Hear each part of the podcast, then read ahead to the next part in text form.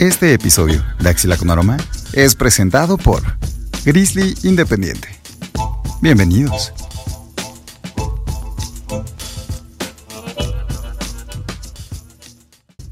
Pues sí, ya tenemos este adeudo que se llama eh, Axila con Aroma y no lo estamos poniendo a tiempo. Entonces, hoy les damos la bienvenida porque porque estamos en deuda, ¿no? Más o menos.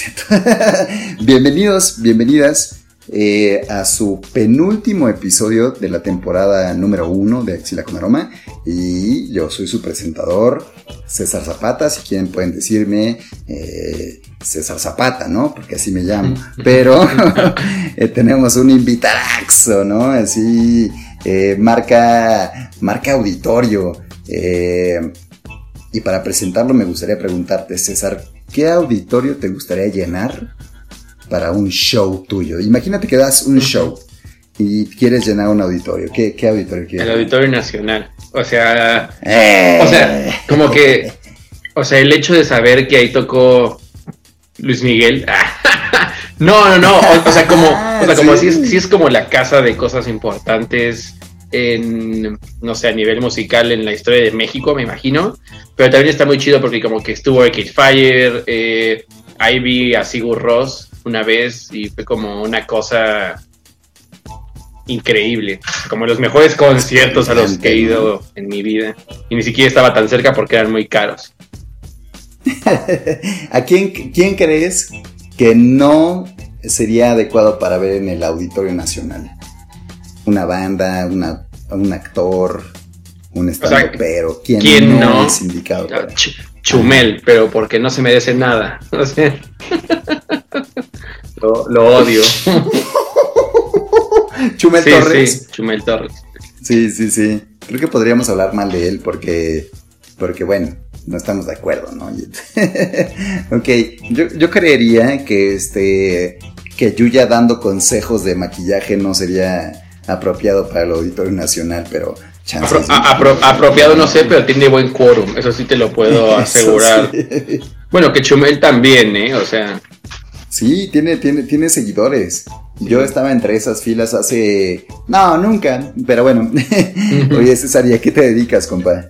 Eh, híjole, justo esa pregunta ahorita me agarra muy en curva, pero bueno, ¿no? O sea, principalmente soy eh, docente ¿no? En, eh, a nivel secundaria y a nivel universidad de fotografía y video. Eh, trabajo en una agencia de publicidad y eh, soy freelance y juego foot. Así como que esas son mis, mis credenciales. ¿Qué, es lo que más te gusta de jugar foot?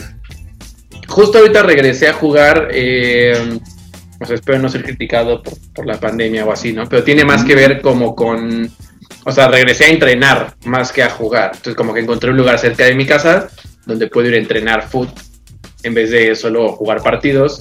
Y es algo como que me regresó como mucho la felicidad de jugar fútbol porque pues, no entrenaba fútbol desde que era niño. O sea, claro.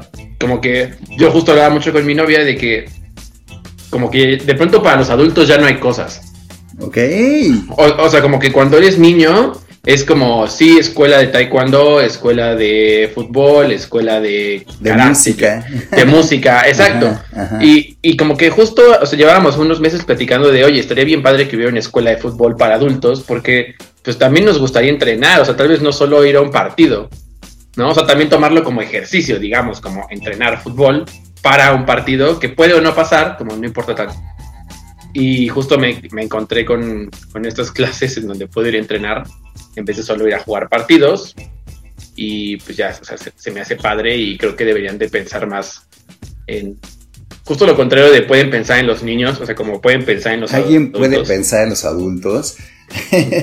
Oye, César, ¿y sientes que hay un aspecto de tu vida en el que no tienes que ser entrenado?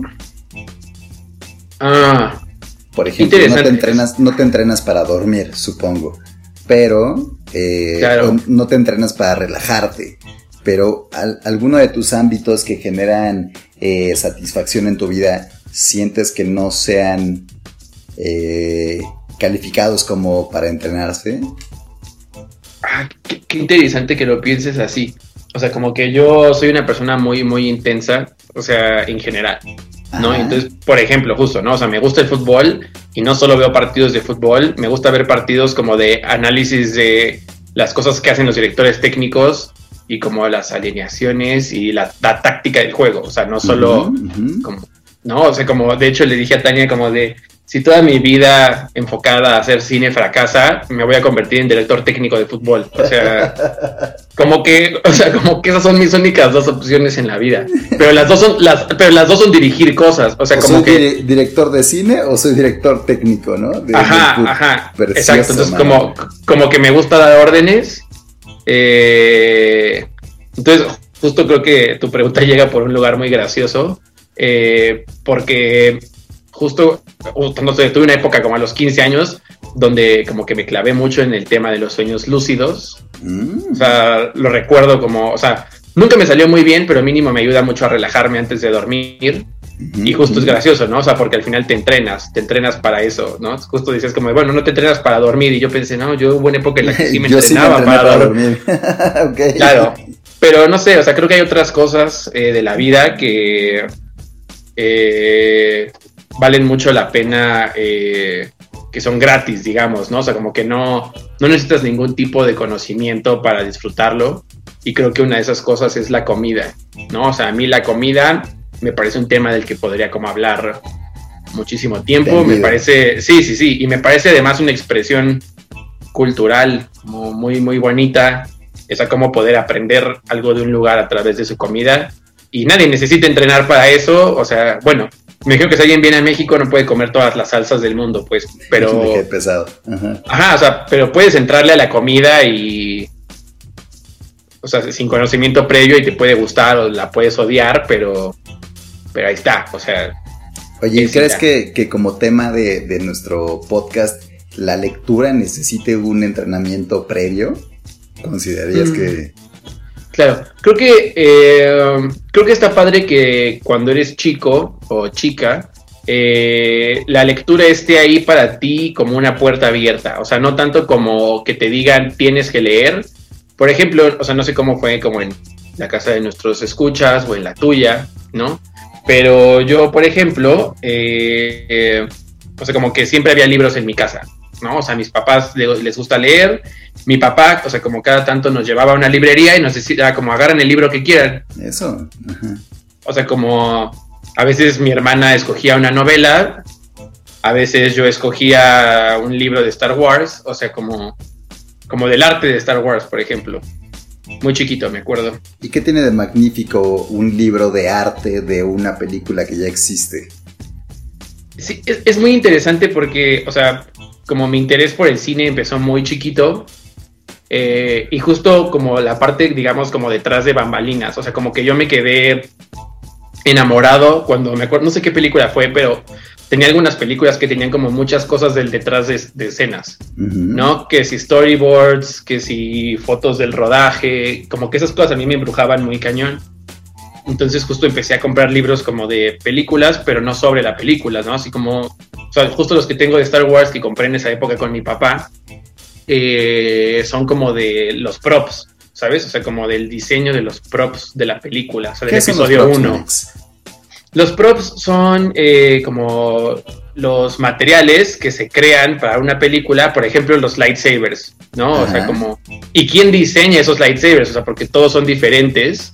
Y como en, el mundo, eh, o sea, como en el mundo de Star Wars, por ejemplo, como cada lightsaber tiene una personalidad, por así decirlo. Claro, como si fuera una varita. ¿Considerarías que fue una es un símil? O bueno, más bien la varita de Harry Potter es un símil del, del sable de luz de Star Wars que tiene una personalidad propia.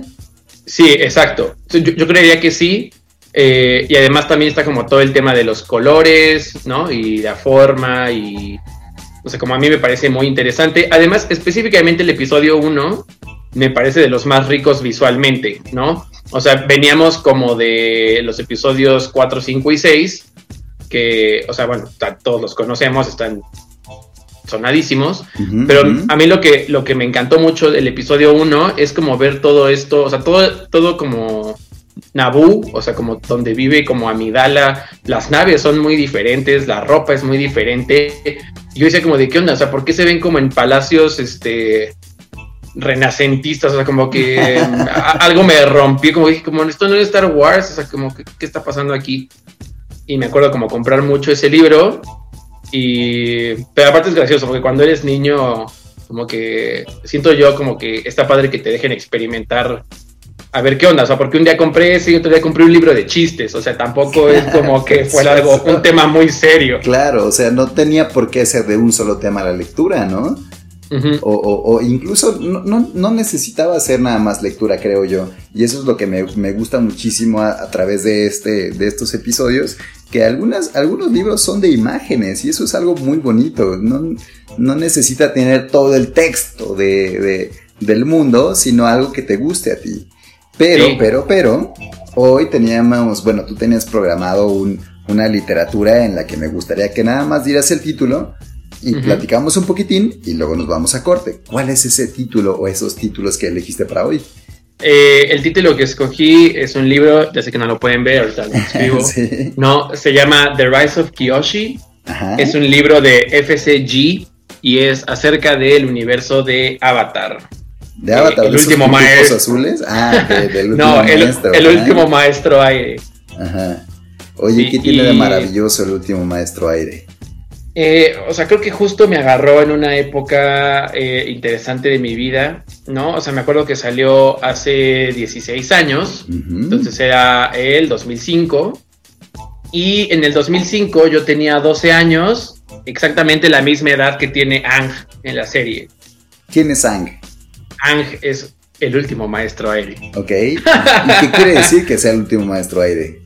Eh, bueno, o sea, como para los que vieron la serie, digamos que es como un mundo de fantasía donde eh, hay cuatro naciones, cada una enfocada a un elemento entre agua, tierra, fuego y aire, ¿no? Entonces hay una persona que es el avatar, digamos, ¿no? Entonces solo una persona puede controlar estos cuatro elementos, ¿no? O sea, dentro de esas naciones, eh, la tierra, el fuego, el aire y el agua, hay gente que puede dominar esos elementos. Y también hay gente que no. Creo que es interesante también hablar cada tanto de la gente que, que no puede hacer estas cosas, porque también viven ahí. Claro, independientemente de si tienen el control sobre uno de los cuatro elementos propuestos, ahí están, ¿no? O sea, sí, o sea, igual hay gente que vive, o sea, tu hermano puede ser un maestro agua y tú ahí todo triste sin poder mover nada, ¿no? Sin tener esa habilidad para lavar los trastes, ¿no? Con el control del agua. Sí, exacto. ok. Y, entonces el avatar eh, es una persona que una vez por generación, digamos como que un espíritu reencarna, ¿no? En una persona que, o sea, cuando el avatar pasado muere, reencarna en una persona que está naciendo y esa persona va a poder dominar los cuatro elementos. Perfecto. ¿Y, cuál en es teoría, el objetivo de esta persona? Sí, exacto. Y en teoría, como intentar eh, ayudar como al mundo, traer como paz, eh, tiene tanto poder, ¿no? Eh, que, pues, o sea, justo creo que es algo interesante, como a través del poder es que se habla sobre el poder ayudar, ¿no? O sea, como qué tanto puedes ayudar, depende de cuánto poder tengas, y creo que es algo que la serie como que trata muchas veces porque al mismo tiempo es irónico, pues porque es un niño de 12 años. Claro. Oye, César, nos vamos a ir a corte, pero te tengo una pregunta. Siempre tengo una pregunta medio morbosa acá.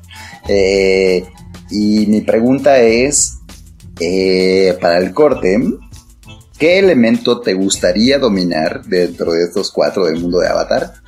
Pero ¿cuál crees que te tocaría, entre comillas, ¿no? O sea, a mí me gusta hacer esto, pero me tocó esto. Claro, claro. Eh, o sea, yo siempre pienso como de, wow, qué padre ser maestro aire. No. Ah, pidos, pidos, pidos, pidos, pidos. Vámonos a corte y ahorita lo discutimos. Ah, ok. Sí. Perfecto. Eh, vámonos.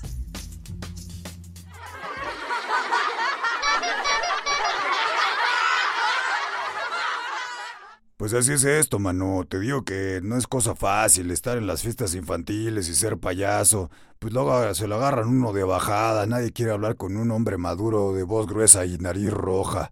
Pelos pintados, ya no sé ni de qué color es mi verdadero cabello, maestro. Ah, creo que te equivocaste de podcast, amigo. Aquí no hablamos de eso. Pues no que este era un podcast familiar. Eres un insensible, mano, entrevistador feo, vulgar, horrendo. Interrumpes todo el tiempo. Yo no sé ni por qué te oyen. Axila con aroma, un podcast que no es de autoayuda. Continuamos. Estás escuchando. Axila con aroma. Transmitiendo desde La internet.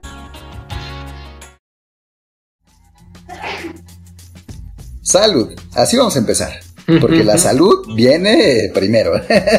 Regresamos después de estos anuncios horrendos en los que se presentan cosas que, pues, que nuestros patrocinadores nos obligan, ¿no? Básicamente. Pero teníamos una tarea de, de- de- de comercial que era acerca de los elementos, ¿no? Siento que los elementos son un poquito parecidos al zodiaco. Pero como no sé del tema del zodiaco, no me voy a meter. Entonces. César, la Sí. pregunta era, ¿qué elemento te gustaría hacer de estos, o sea, que, eh, eh, que manipular de, dentro de esta historia, pero cuál crees que te tocaría? Sí, o sea, o sea, como que yo siempre pienso como de qué padre ser un maestro aire. No, o sea, para empezar son nómadas. Eso como que ya desde ahí me gusta. Eh, no, o sea, como que no reconocen quiénes son padres, o sea, quiénes son tus papás. O sea, como que, como que los niños son de la comunidad y entre todos los crían. Y, y como que tu, digamos, como tu atadura con tus padres no es, o sea, no existe, pues. Ok. Ajá. ¿no? Eh, Está interesante. Pero la realidad, y he hecho muchos tests a través de los años. eh, The BuzzFeed, ¿no? ajá, pero o sea, Ajá. una, una vez me encontré uno, eran creo que 103 preguntas. O sea, era un test ¡Wow! denso, denso. y este. Y obvio, o sea, como que hay unos muy inmensos, así como de, ¿cuál de esta ropa te gusta más? Y era como, dude, o sea. Pero bueno, entonces, mi punto es que creo que yo sería de la Nación del Fuego.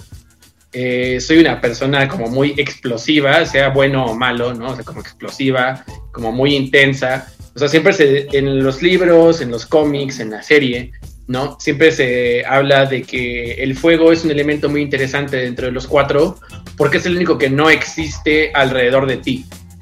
¿Me entiendes? O sea, por ejemplo, la gente de la Nación de la Tierra no puede mover tierra si no hay tierra. Entonces los tienen, Claro. en, los tienen en una cárcel en medio de la nada. O sea, en medio Sí. del agua. En medio del agua, justo. Ajá. Ah, o por ejemplo, si eres maestro eh, Agua, tal vez. agua, exacto. O sea, como y que. te ponen en un lugar sin agua, ¿no? Tal vez. Ajá, exacto, exacto. Entonces, o sea, como que el fuego, y bueno, y el aire estás rodeado de aire, pero el fuego, o sea, siempre se dice como no existe, sino que viene de ti, ¿no? Órale, ajá.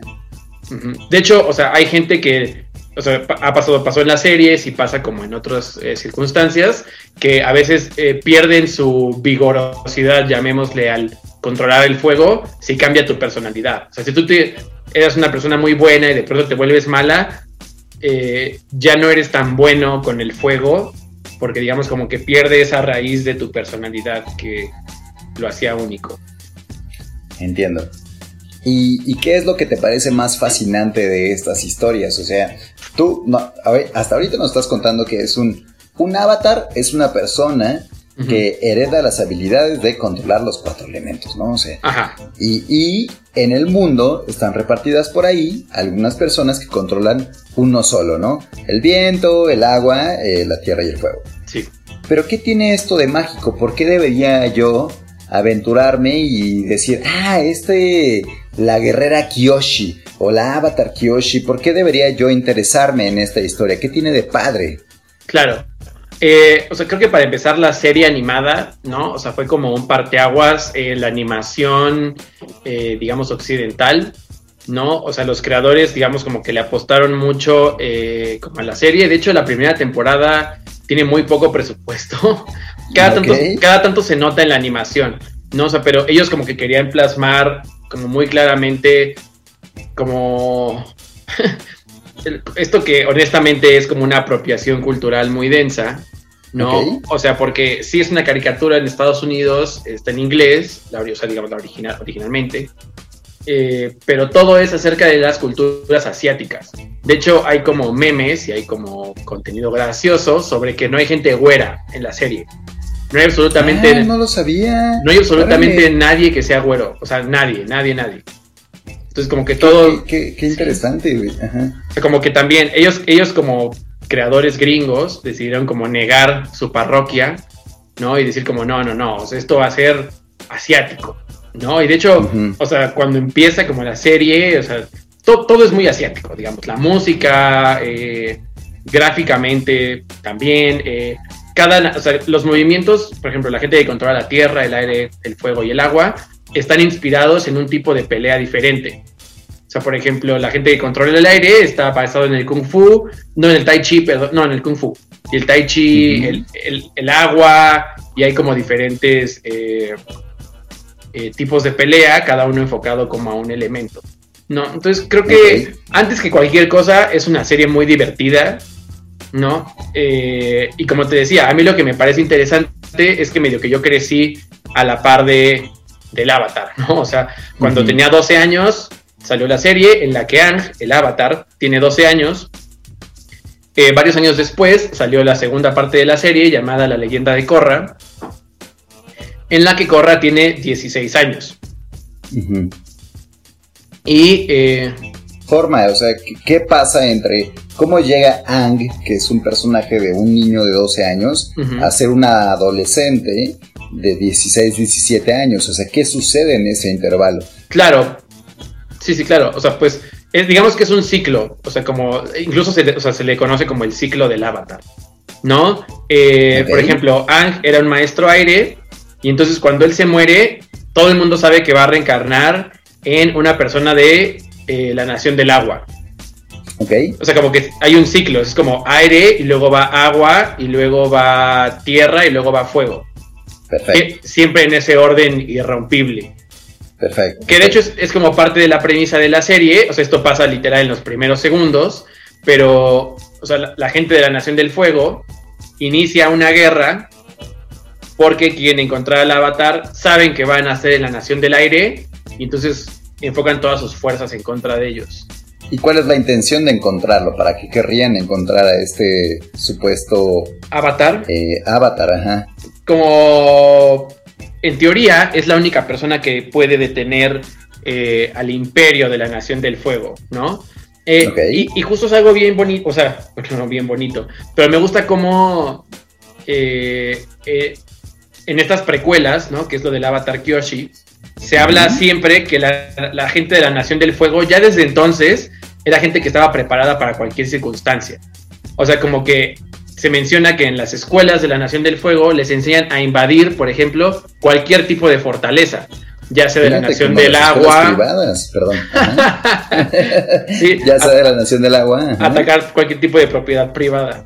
Este, ajá, o sea, como atacar un iglú o una fortaleza de la nación tierra, o sea, como, ¿no? Y esto, o sea, como que, justo por eso creo que es muy interesante estos libros, que son una precuela, porque construyen sobre un mundo que ya conocemos, pero que no conocemos a detalle, ¿no? O sea, como que somos muy aventados ahí de pronto, o sea, la guerra ya había empezado hace mucho, cuando está la serie, digamos que la guerra está en desarrollo y lo único que falta es que encuentren al avatar, ¿no? Muy interesante.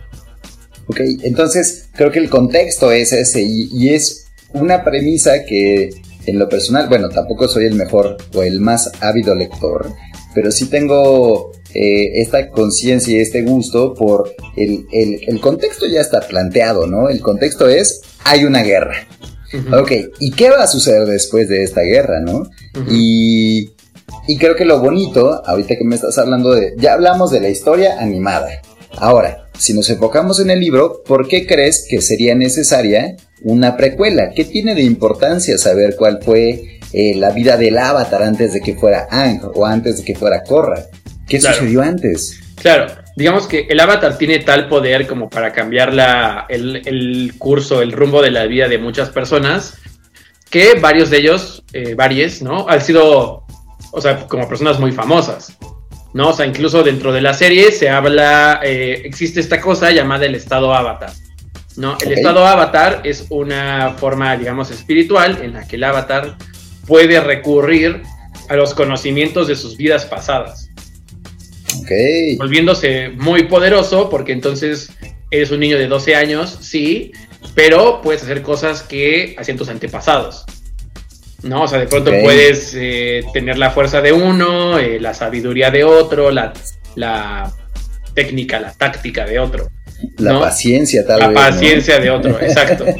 Oye, César, ¿a qué apelarías tú a tu, a tu, si fueras avatar, a qué apelarías, a qué característica de tu, de tu antepasado recurrirías?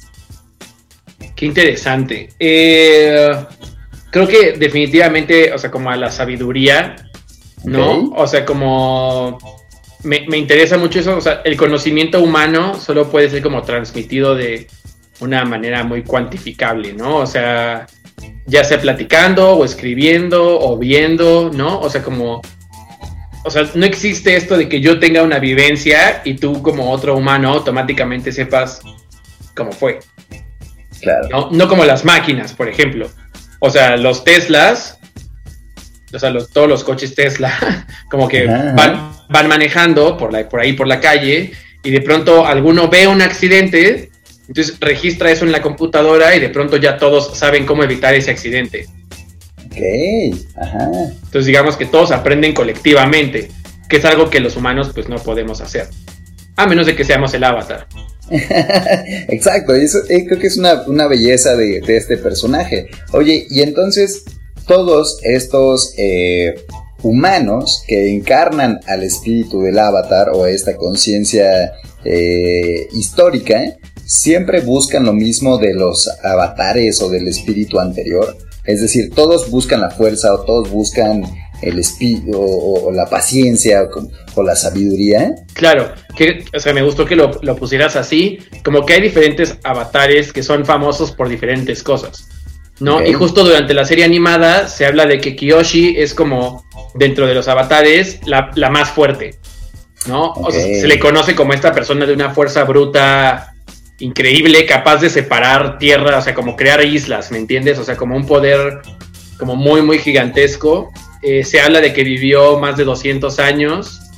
Eh, o, sea, o sea, y de, aparte era, era, gigante, o sea, es una mujer de, digamos, 1,90. ¿Me entiendes? Está gigante, mano. Está gigante, sí. o sea, gigante. Ajá. Entonces, o sea, como que es medio. A mí me encanta porque en la serie animada eh, hay muy poca información sobre Kyoshi. O sea, muy, muy poca. Hay como un capítulo que se llama Las guerreras de Kyoshi, hay otro que se llama El Avatar Kyoshi, y básicamente es eso, o sea, son dos capítulos de 20 minutos acerca de ese avatar. Y aún así, esta persona, FCG, logró escribir dos libros, ¿no? O sea, al respecto, como llenando todos los huecos posibles. ¿Y pero cómo se llaman así? ¿Se llaman tal cual? ¿Guerrera Kiyoshi o cómo no, se llaman? el primero se llama The Rise of Kiyoshi, el ascenso de Kiyoshi, ah. y el segundo se llama The Shadow of Kiyoshi, la sombra okay. de Kiyoshi. Ok, ok, ok. Oye, y si tuvieras que decidir, eh, tú como un individuo adulto, ¿a qué edad creerías que está sabrosón leer esto? Eh, bueno, para empezar creo que tienes, o sea, no puedes leer el libro sin haber visto la serie, ¿no? Uh -huh. O sea, como vas a, o sea, según yo te encontrarías como con un par de topes, ¿no? O sea, como que hay cosas que tal vez no entenderías muy bien, ¿no? O que no te generarían el mismo gusto si no viste la serie primero, ¿no? Okay. O sea, como que hay que entender, sí, un poco de cómo está hecho el mundo. Y creo que ese es justo un punto que yo quería tocar. O sea, es interesante porque este universo existe en dibujos animados, okay. ¿no? Y usualmente yo cuando leo un libro, pues me lo imagino con personas reales. Ok.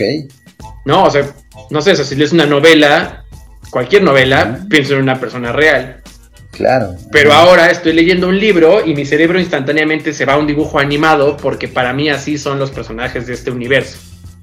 Okay. Pero Oye, sí está, ajá, pero ajá. Me, me, gusta que va como avanzando. O sea, preguntabas de la edad y creo que, o sea, yo vi Avatar cuando tenía 12 años, la misma edad del Avatar, ¿no? Pero estas novelas de Kiyoshi ya están eh, enfocadas a el sector de jóvenes adultos. O sea, están clasificadas como novelas para jóvenes adultos.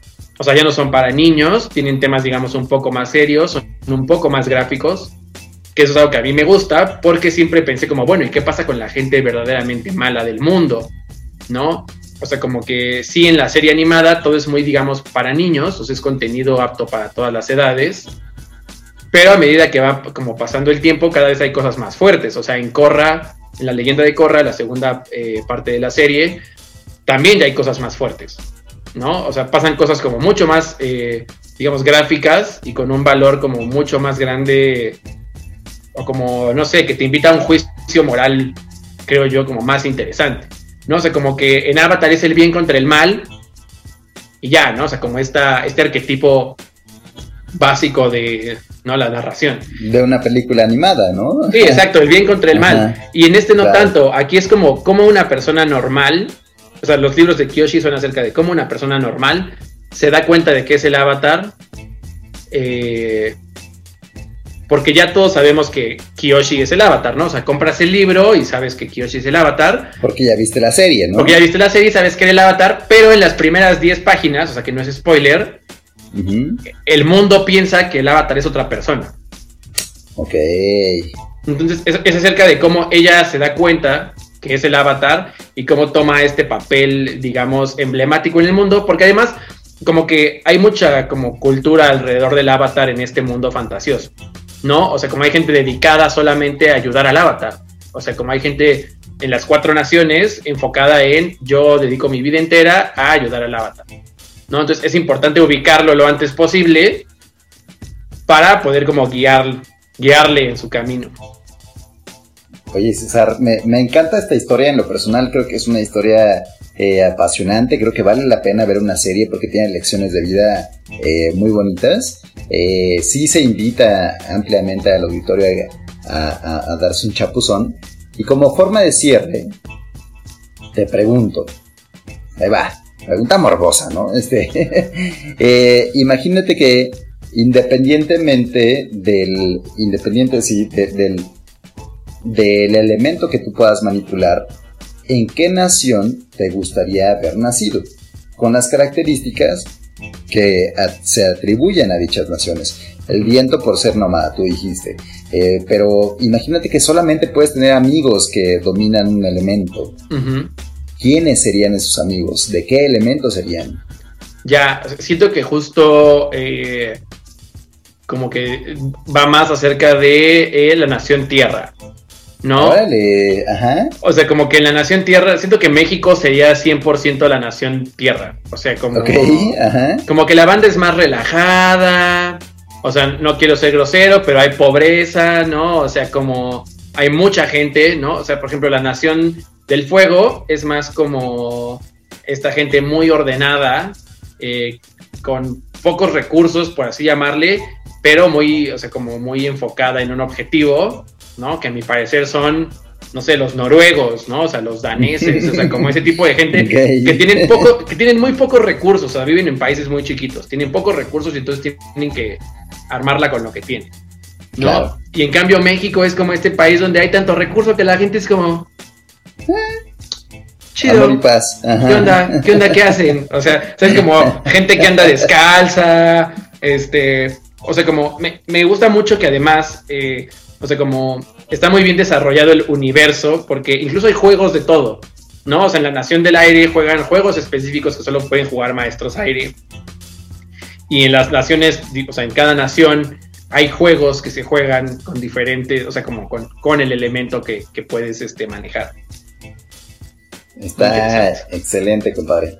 Pues llegamos al final de nuestro episodio y con la misma intención de que usted se dé un chapuzón por el avatar, eh, tengo entendido que si no le pica la campanita de YouTube o, lo queman o, lo ahogan o algo con respecto a Avatar, ¿no? solo píquele para no jugarle al vivo, ¿no? Sí, ya, no reencarna el Avatar, si no le pica la campanita. No reencarna, sí, exacto, exactamente. Entonces, eh, eh, César, muchísimas gracias por acompañarnos, gracias por traer esta historia contigo. Es una, en lo particular, me encanta y vale la pena que sea un chapuzón. Así que nos veremos en el siguiente episodio para cerrar la temporada, pero eh, pues disfruten mucho esto, por escucha. Eh, le mandamos un abrazón. ¿Y cómo te despedirías como, como maestro aire? Ah, yo, me despediría diciendo que encontré un canal muy padre de YouTube que se llama Ambient Worlds. Perfecto. y, subieron una, digamos, como una playlist de tres horas de música ambiental inspirada en el universo de Avatar. ¿no? Entonces, si a pues usted, si a usted escucha, le interesa, puede leer Kyoshi con música ambientada e inspirada por la serie. Ahí está. Más comercial no se puede. Editoriales, nos vemos cuando se haga un buen avatar. Así que hasta pronto al siguiente episodio. Cuídense mucho. bye. bye.